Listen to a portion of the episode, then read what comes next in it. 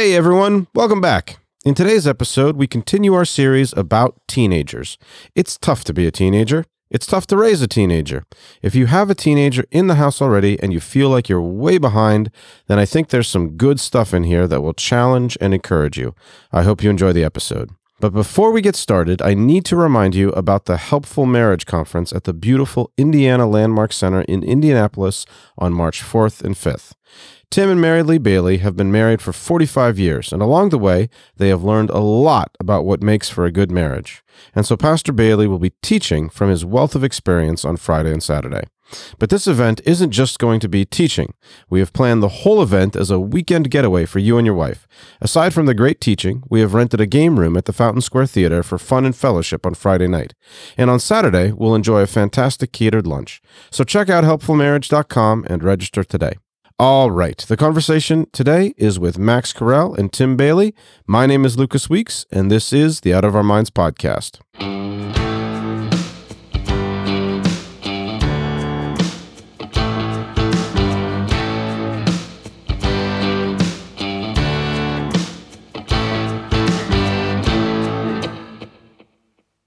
So, if there was one thing at the top of your list that you want to say to parents as their kids enter into the teenage years, what would be at the very top? I was talking with someone recently in, in our home about their about uh, the question of teenagers because they had some siblings who were teenagers and they were trying to figure out what they were going to do to protect their infant, what what they would do, how they would behave when their infant became a teenager, what should we do? How so, should we? So this is new parents, just brand yeah, new parents. New okay. parents. What I said to them was, as I pointed at their her husband and holding that little baby, I said, "Well, right now, right now," because everything about how they'll be as a teenager is going to be fairly established by the time hmm. they get there. So everything you do from the time of the birth of that child until the day 13 if that's the magic number. Mm, yeah. You know until Well. the time th- teenage hits it's become the magic you, number right? you have already set so many things in motion by that time that once once the raging of the hormones and the the coming of age realities hit your child you will either have a on account a lot of credits that will help you to help your child in that to negotiate those years. Or you won't have credits and you won't be ready to help them negotiate those years. And i think that's the thing that's as i observe people that's probably the single biggest issue is they hit teenagers and then they they want to play make-up ball Mm, game. Catch up. Catch up with what's going on and so much of everything and and really it's not that you do everything right. It's not that you have all the right formulas or all the right things. It's that you have an established relationship. It is that you have the heart of your child that they're that they know that there's something in the home that's that holds them. There is some kind of gravity that holds them in the home that they that they know and trust that they can depend on. Hmm. Because that's going to be able to help you to negotiate through what will be tough times with them when they're saying yes and you're saying no Mhm.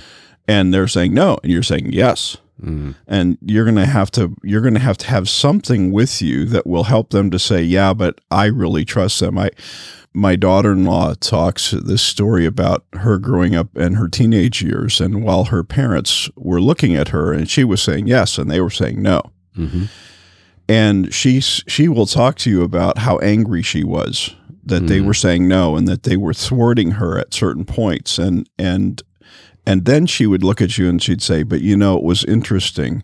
I was conscious of my gratitude that they were saying no. Even at the time? At the time she Hmm. was actually conscious of her gratitude of them saying no. She knew that within the relationship and the the gooiness of the home there was something there that she trusted them more than she trusted her yes hmm. and so that was a help to her a tremendous help to her And as she tells that story, I don't, I didn't tell it as well as she does, but if she tells that story, it's really fascinating because she's actually saying, "I was aware of it. I was aware of it, and I knew." Even as she was rebelling Even as against she it. was rebelling against it, she Yeah, knew. but she never said it. to her parents. Yeah. Oh no, I'm sure not. So don't think that. It was it was don't think- painful. yeah, I mean, don't, it was don't real think pain. that there's something wrong with you that your children aren't looking at you and getting angry and saying, "But I'm so happy that I have such firm parents." you know. Yeah, no, no, It'll that- be years later they'll tell you. Yeah, she's not gonna. She wouldn't have said that at the time. But the interesting thing is, what made that possible? What strengthened her? Well, the work that had been done up until that point. If there hadn't been any work done up until that point, and then suddenly she found herself thwarted, and there was no, uh, there was nothing on deposit. There wasn't any. There wasn't any reserve on the part of her parents with her, and trust that way. And specifically that her father different. took her out for breakfast every Saturday. Yeah, yeah, yeah. Every single Saturday, he took his baby girl out to breakfast. And so, as you talk about this story, I'm sitting here thinking about Mike taking her out for breakfast, and he adored her. And the two of them had breakfast every Saturday. Now, those listening can't do that with their children, most of you. But that's what you're talking about when you say he had capital. hmm Yeah, capital. And I think that's such a huge thing. And you don't just suddenly, okay, now I, I have a teenager. What's the new secret? you co- you get to the teenage years having built all along the very capital that you're going to need to help them. And that, and I don't want to discourage you if that's not been the case with you. it seems to me that many parents think of the teenage years as a time like, okay, now it's going to get real, you know, now I'm going to get real and get into parenting. But really, teenage years is a time for reaping as much as it is, as it is a time for sowing, is kind of what I'm hearing. Is it, would that be an accurate way to describe it? Well, yeah, Tim, you're always you always talk about the process of our children individuating and how they mm-hmm. judge us. Our children come to the point and they judge us. Well, when they judge us, they're they're going to take the evidence before them. Mm. And the evidence before them isn't going to simply be that you told them no. In fact, that might be evidence in your favor, Mm-hmm. as it was in my daughter-in-law's case, right? Mm-hmm. And so the evidence before them is going to be whether or not you have capital in their life and whether or not they see something, they see uh, honesty, integrity, viability in your life, right? Most especially if you're claiming Christianity, if you're if you're a, a child of God, that they would see that you're not a hypocrite Mm-hmm. because that that hypocrisy is going to be against you. Mm-hmm. Yeah, when you're talking about people looking forward to the teenage years, it's just a fool's errand. And it's a fool's errand because Jesus said um, in Matthew chapter 6, he said, Don't worry about tomorrow, for tomorrow will care for itself. Each day has enough trouble of its own. and that is so true of being fathers and mothers every day has its appointed troubles. And Augustine said that childhood is torment. and of course, we understand that because you're always being told what to do. You don't have any agency independent of your parents for years. Uh, you may not like your siblings. You may not like your parents. Your parents might not like each other. You may live 11 miles outside of Wheaton and have to hitchhike to get to youth group. There are a lot of things about childhood that are very, very difficult. Hmm.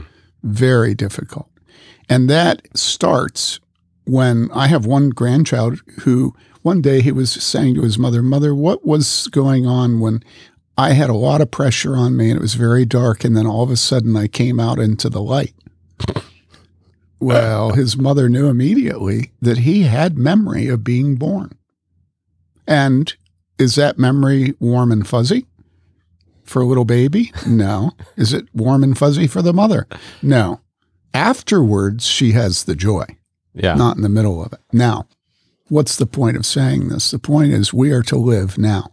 Sadly, it was John Lennon who said life is what happens while you're waiting for life to happen. Hmm. And I would say motherhood and fatherhood are what happens while you're waiting for teenage years. yeah. And your teenagers, just like Pastor Max said, and by the way, I call them both Dave and Pastor Max. I prefer the name David. Everybody else calls him Max. so that should explain it to you. But in those teenage years, they have their own particular challenges. And I, I want to actually talk about that when you ask what is the thing that you really mm. would want to say, the one thing you'd want to say. But let's let's address here the fact that my mother used to be so disgusted with young parents who would talk to her about how they were going to raise their teenagers. They never had mm. them. And it's just a fool's errand for young parents to even think about the coming years. They should do their work knowing that that will be the nature of the coming years. My dad used to say that we, we all get old the way we lived our lives. Mm. And there's great truth to that. Your children will get old the way you've trained them to be young. So mm-hmm. when that mm-hmm. little baby is crawling on his hands and knees over by the outlet and you put a little plastic thing in it so you don't have to slap his hand when you say no and he reaches for it anyhow, mm-hmm. okay. That's the rest of your life. You're going to have to be calling your children all the time when they're in high school, finding out where they are, who they're with, whether they're driving the car, whether they've been drinking, whether this, that, and the other, because you put little plastic guards in the outlets of your toddler's your home with your toddler. Mm-hmm. You didn't teach them no. You didn't teach them to obey you immediately. Mm-hmm. All right? mm-hmm. And that's another conversation, you know. Yeah. But l- let me go to the issue of what I think is so important for people when they do come to the teenagers. So don't borrow trouble do your work faithfully now if you don't have children in teenage years. Don't go around telling people or thinking to yourself how you're going to avoid all the problems you had, your parents had, and you see other people having mm. until you have raised teenagers to be godly as adults. Don't open your mouth. Now, I think the thing that we have to keep in mind about teenage years is that they are always difficult. And it is inevitable and it is not a flaw of design, but a feature. Hmm. God plans to raise up for himself a godly seed. Mm-hmm. God makes the two one to propagate a God godly seed. I'm quoting from Malachi. To get the two to be one and not eight. So the mother and her husband and all the other children and the grandparents. In other words, to get that husband to leave and cleave mm-hmm, mm-hmm. is a painful process, okay? Mm-hmm. And so to do that, we have things called hormones that at a certain time in life they awaken. Mm-hmm. All right? They're they're incipient before, yeah. not insipid, but incipient before. Okay. Yeah. And then they spring forth just like bulbs in springtime.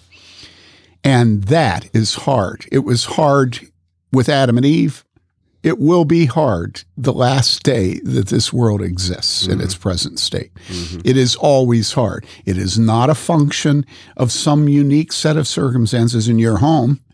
Now, there are unique circumstances which cause it to be particularly hard in this direction or that. Say, for instance, that you have a child who say a boy by his older brother or say a girl by her uncle has been sexually molested, then you have a particular set of circumstances that make it particularly hard. Mm. Although, remember, incest is in the church. Mm-hmm, mm-hmm. And we know that because it's in the Bible. Mm-hmm. All right. So steady as she goes.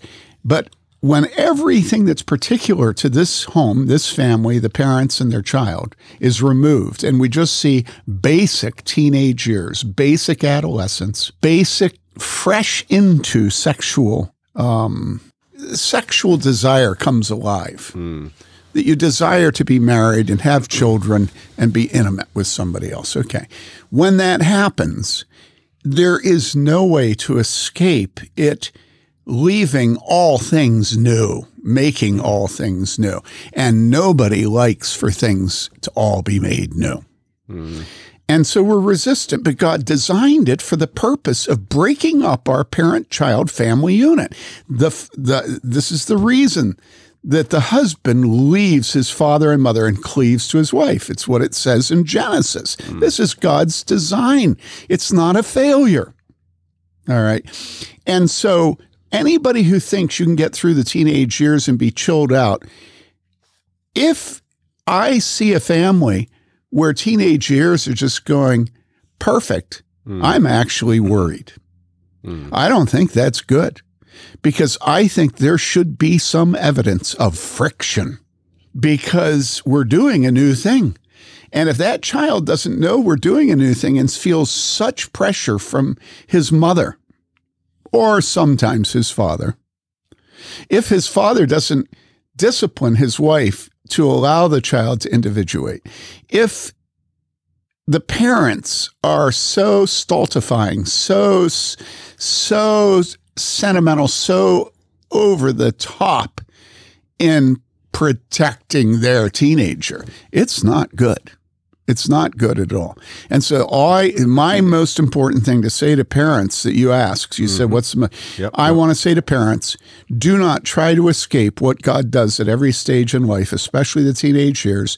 You're not going to be able to protect yourself from all the dangers. It's a design feature. Hmm. The child is now becoming an adult and will make his own mistakes. It's not right for you to pull back his individuation so that he doesn't make mistakes. Those mistakes he's making usually because you didn't do the toddler years right. And then you didn't do the primary ages and then you mm-hmm. didn't do junior high right. And so now you're getting what you paid for. And what? You're going to double down on controlling your child when he's in high school? And what? He's going to continue to make the mistakes that you make because you have taught him to do everything he's doing. So if you don't like what you see in high school and you think that the th- way to handle it is to double down on everything and try to start all over again quickly, it's not going to work. Now, that doesn't mean that I don't think there are times to remove a child from the home who is a teenager. When he reaches the age of uh, Majority. majority.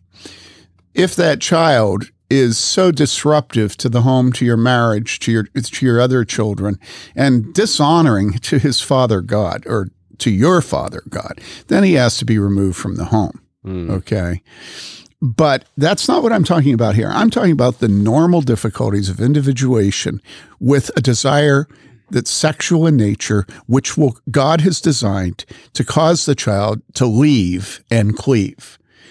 Don't short circuit that and don't think there's some technique that will make it safe. It is not safe. It will never be safe. I don't care what church you're in. I don't care how good a marriage you have. I don't care what the siblings have set as a pattern in your home. I don't care how many times a day you, that child reads the Bible. I don't care mm. about any of that. It's in the design of those years that on the cusp of taking up marriage and childbearing mm-hmm. and fatherhood, mm-hmm. there's a lot of what the Germans call Sturm und Drang. Huh. Yeah. And it's a feature, it's not a failure. And you need all the help you can get from the church. But what if you have been a failure? And this is where I think you were going earlier, Max. So there may be some people listening to this podcast and think to themselves, okay, well, I'm I'm already in the teenage years now, and I maybe recognize that what you're saying is true. I should have been doing this work before uh, when they were younger, but now here I am, and this situation with my teenagers is beyond beyond what I can handle or know how to deal with. I mean, they're just totally rebellious. It's clear to me that I don't have their hearts. what am I? What am I supposed to do now? Well, first thing I would say is at some level we're we all of us are all failures Mm. with all of our children. There isn't anything you there isn't anyone who can claim uh, I did this perfectly with this child. That's just a lie. And something we should understand that will help us as we come to the time when we're when we're dealing with difficulties with our children. I think you you want to if you if you feel like I failed substantially, I failed significantly. I failed so horribly that I don't feel like I have any well I would I would certainly encourage you to get get some counselors to help you because what you're trying to do then is you're trying to negotiate to do the best that you can as your child individuates and, and leaves your home. And you think, well, okay, but they're not leaving for three years. Well, how fast is three years? Huh. Ah. I mean, about as fast as you saying ha. And that's how fast three years are done. They're just done. And so you want to, and, and then you think about, well, what is it that I really want to do? Well, what you want to do, I think what you want to do is you want to give testimony to God with your children as they're going out your door. You want to call them however you can. You want to call them to serve God and to know Him. And and I say that, and and what does that look like? Well, I don't know, because it it it, You know- it certainly is speaking uh, to them of their faith, their need for for God and His help in their lives. Right? But go ahead. Well, so here's a thought, and I, like I said, I've not been through this, but as I've observed other parents go through the teenage years and, and have to deal with that friction, my observ- observation is that if you arrive at that point as a parent and you realize you're if you, that you're way behind, then the the first thing to do is is to take stock of where you actually are with your kids. You can't act as if you have a relationship with your son or daughter if you don't have a relationship with your son or daughter. truthful assessment all through. I mean, the baby is born, and if Mhm. you put it on a chart, and there are 18 marks on the chart, Mm-hmm. you're assessing all along the way because at the end of 18 there's a door Mm. Huh. and and there they go Wow. Yeah. and so what you're saying is some people and most of us to some degree maybe all of us to some degree mm-hmm. don't realize or aren't making those assessments along the way and suddenly we wake up to the fact of oh my Yeah. there's the door Yeah. it's well, kind of like waking up and realizing that you haven't made provision if you're wanting to pay for your children's college, that you haven't made any provision to pay for their Mm. college, and suddenly you're at the door. mm-hmm. Mm-hmm. So it's quick. It comes up on you instantly, as you were saying earlier. I think in so many things that we do on this podcast, what we're trying to get Christians to do is to be released. we want listeners to be released from the pressures of conservative churches who try to get them to live in the superficial and controllable instead of the reality of hearts before God. Mm. And so we cannot blow it with our children by raising them in such a way and then running them through high school in such a way that uh, other parents will hit us and wish that they had children that were as good as ours. Okay. Mhm. That is absolutely destructive to the souls of our children. It must not be done. Each child has their own sins, their own temptations, because they belong to parents, mothers, and fathers who have their own sins and their own temptations. And so we have to be real. We have to see what we see. And when we talk about having your daughter's heart when she reaches high school, I mean, honestly, what father has ever had his daughter's heart when she reaches high school? You know, I think if anybody had his daughter's heart, it's your daughter in law and her dad. And yet he and his wife infuriated her with the decisions they were making in her behalf, right? So stop with all this rosy cheeked, starry eyed baloney about what it should look like. It hmm. will never look like that unless you have failed. And then it won't really be like that. It'll just look like that. Okay. Ah, now yeah. that that's the first thing I want to say. The second thing I want to say is when our second, who was a boy, reached his teenage years, do you know what I did? okay, so now I'm telling you all what you should do. All right, do you know what I did? I went to Tim Wagner, one of my elders. He has what, 10? Mm-hmm. And he and his wife homeschooled their children. And I went to Tim and I actually had tears in my eyes. And I said, Tim, I am just scared to death that I have no clue how to raise a son. I Hmm. have no clue how to raise Joseph. Would you please pray for me?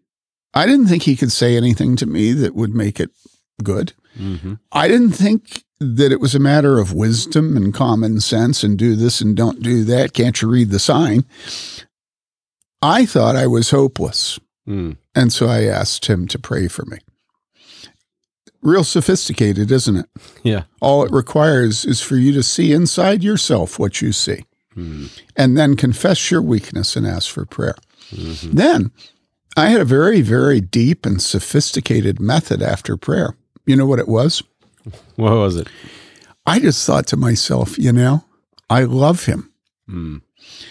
and I'm going to hug him hmm and I'm going to kiss him. hmm Well, when the sexual years come, it's awkward, you know, with girls because their body changes, with boys because their brain changes, you know. And so the first time or two, I could tell he didn't want me hugging him. But, you know, I wasn't hugging him because I thought he wanted me hugging him. I was hugging him because I thought I wanted to hug him. yeah. And I thought I may not be able to give anything else to this young boy, this growing man, than my physical touch, but I'm going to give him that. hmm And it wasn't more than one or two times. He knew I had resolve. And then he allowed himself to like it. And so to this day, I and my sons, Are Touch. affectionate. Yeah. and it's not sappy at all. Sometimes I even rub their cheeks, certainly rub their hair. And you may not be like this, although I think touch is really underrated in the church, especially the Reformed Church. I, I think we are such uh, disembodied brains. All these online forums where a bunch of, I'm sorry, but stupid young Reformed men and women talk about theology. I mean, it's just idiotic. It's like they think because they have a thought that that makes them deep and committed and doctrinally sound and all this stuff. No, no, no, no, no. Let me see you when you have a baby, whether you control your temper. Mm. Let me see when you have toddlers whether you're patient. That's the indication of your doctrinal maturity and of your clomping down on the character of God who is long suffering. hmm You know what I'm saying? In other words, uh, I think we tend to denigrate and depreciate the value of touch in the Reformed world. And really, things are much, much, much more foundational, basic, much more holistic, much hmm. more tactile, much more bodily hmm. than any of us want to admit. And the reason we don't want to admit that is it's very easy to write up a statement about what is true about the Trinity as Augustine saw it, or or to talk about how important it is to baptize your babies and everything. What's really difficult is to discipline and love your babies and to touch your teenagers. Hmm. So I want to say that you must not think that Max and I did things right. There were things we did right. Okay. Yeah. But both of us will tell you that when we looked at the children God gave us as young adults and as teenagers, we thought, how in the world did that happen? hmm How did that happen? I mean, I'm such an undisciplined, selfish pig. And look at my children. That is a healthy response of a father to his teenagers. Mm. That there is anything good that came from you. Mm. I mean, you know, remember how I talk about how if I ask a man who travels for a living whether he's being pure and he looks at me, he says, Yes, oh, yes, yes, yes, yes. Mm-hmm. And I would never commit adultery. Remember, I say to him, So you're, you're that much better than King David, aren't you? Well, the same thing is true about being a father. So, what we're trying to get across is you are not capable of being a father or a mother to your children. You are capable of being a Christian pleading with God for mercy. That's the only time I think I'm absolutely sure I'm doing the right thing is when I'm pleading with God for myself, but for my children, for my grandchildren. Mm. That, that's I don't have any. Now I know I'm doing the right thing. please, please, please, would you, Father? Would you please? what, if you can share, what would you say are some of the biggest mistakes you've made? Well, with your wife, Easy now. there was a day Mary Lee came to me and told me that she needed to be disciplined, and I disciplined her and disciplined her and disciplined her because her mother had said she needed to be disciplined. And we, in the end, found out we were both wrong. She had done nothing wrong. But that was when she was really little. Well, it was awful. Yeah, I believe you. It was absolutely awful. And so you do make mistakes. Now, we laugh about that case now. She laughs about it. The whole family laughs about it. I mean, we were so devastated to realize that both Mary Lee and I had misinterpreted. I would start with our last Taylor, and I would say that I got tired by that time. Hmm. And I'm not going to give you the specifics of it, but I will tell you that in my personal conduct at home, I went somewhat to seed. Hmm. I was not engaging. I was not as focused on Taylor as I had been on the rest of the family. Mm-hmm. Um, I was weary. Mm-hmm. And that's a huge mistake, Yeah. a huge mistake, because children actually do need a father as well as a mother. Mm. So there, I gave one. David, you want to give one?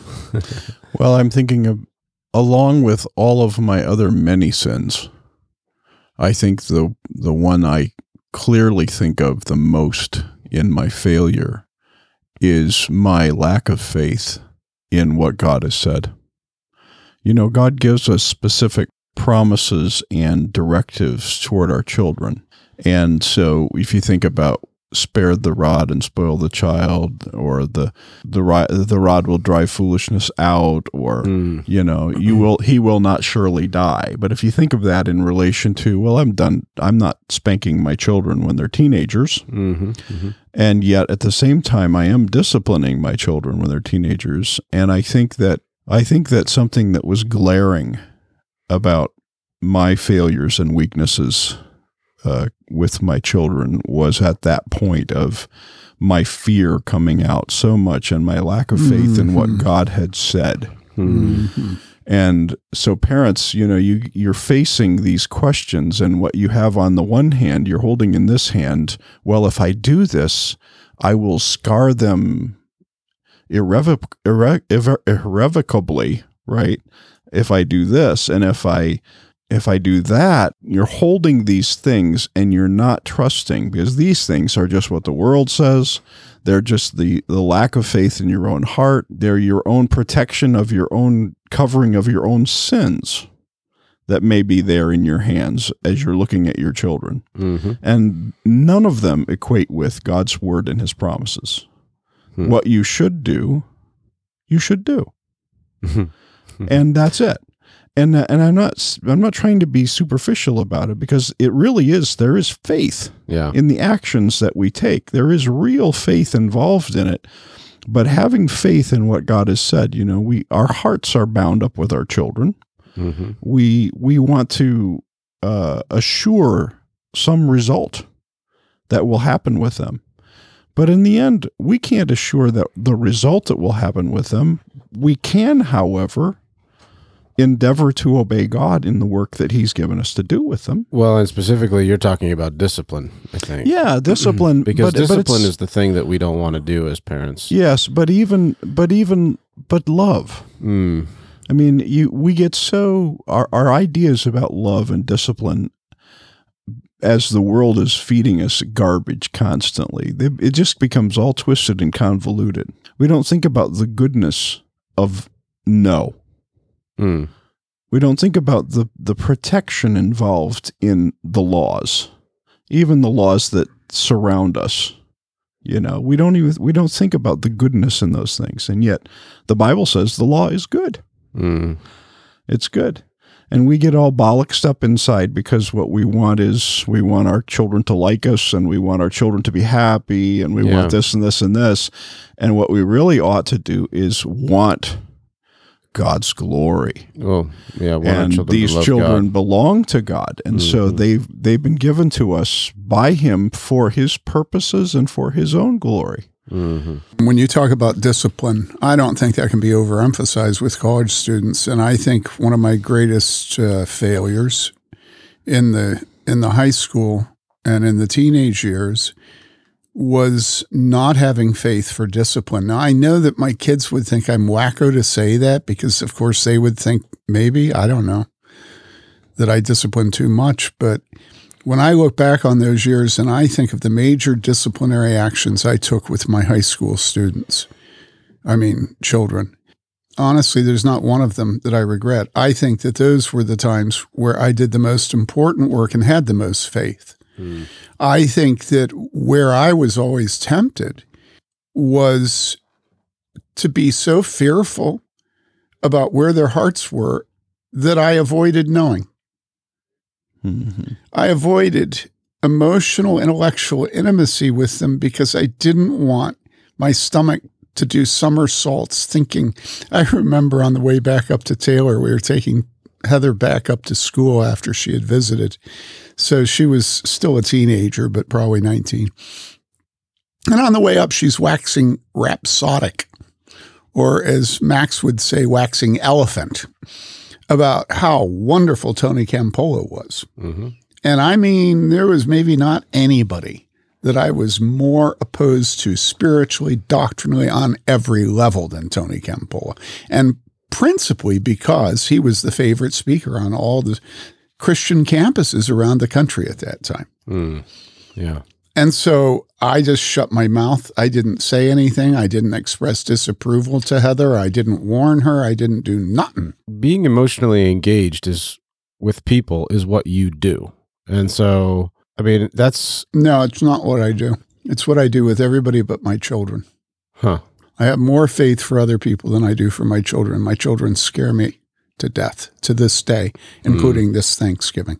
Why? I just, oh, uh, I'm going to tear up, you know. I just, I love my children. yeah. And I don't want any discouraging news from my children because it just makes my heart ache for them. And I don't want to have to do that. Mm. So, and so, you know, back in high school years, I remember Mary Lee spending hours in the kitchen listening to her children talk. And I, I could not believe the patience and selflessness of Mary Lee. And, you know, part of it probably also is you say, I'm emotionally intimate. Well, the other thing is, I don't leave a mistake uncorrected, you know? And if I believe that my teenagers are supposed to make mistakes, I have a certain sense that I should stay some distant from them so that I don't try to correct them every five minutes, you know? hmm it's what the people closest to us and our children are closest to us. Oh yeah. Oh yeah. It's- oh man. it's All our what- hopes and dreams. I mean, Well, but yes, and all of our a huge amount of ourselves, Lucas, yeah. Hmm is in them. Oh yeah. Huge and amount. and you say Yes. hopes you say hopes and dreams, but our very selves are in Mm. them. And so they far more than anyone else have the capability in what happens in their lives of of either causing us to Joy. have joy or causing us to to Grief. have incredible grief. hmm And in the middle of all that, we are also looking to God. And that's why when we talk about praying for our children, we say pleading, hmm because God's not unaware of our love of our children, hmm but we plead with Him. There's a lot more to say about teenagers, and we will pick up the topic again in January. Next week, though, we'll have a special Christmas episode. I hope you'll join us for that. My name is Lucas Weeks, and the conversation today was with Tim Bayly and Max Carell. We serve as pastors at Trinity Reformed Church in Bloomington, Indiana. For more great content, please visit warhornmedia.com. To support this podcast, you can donate at patreon.com slash out of our minds. Bye for now.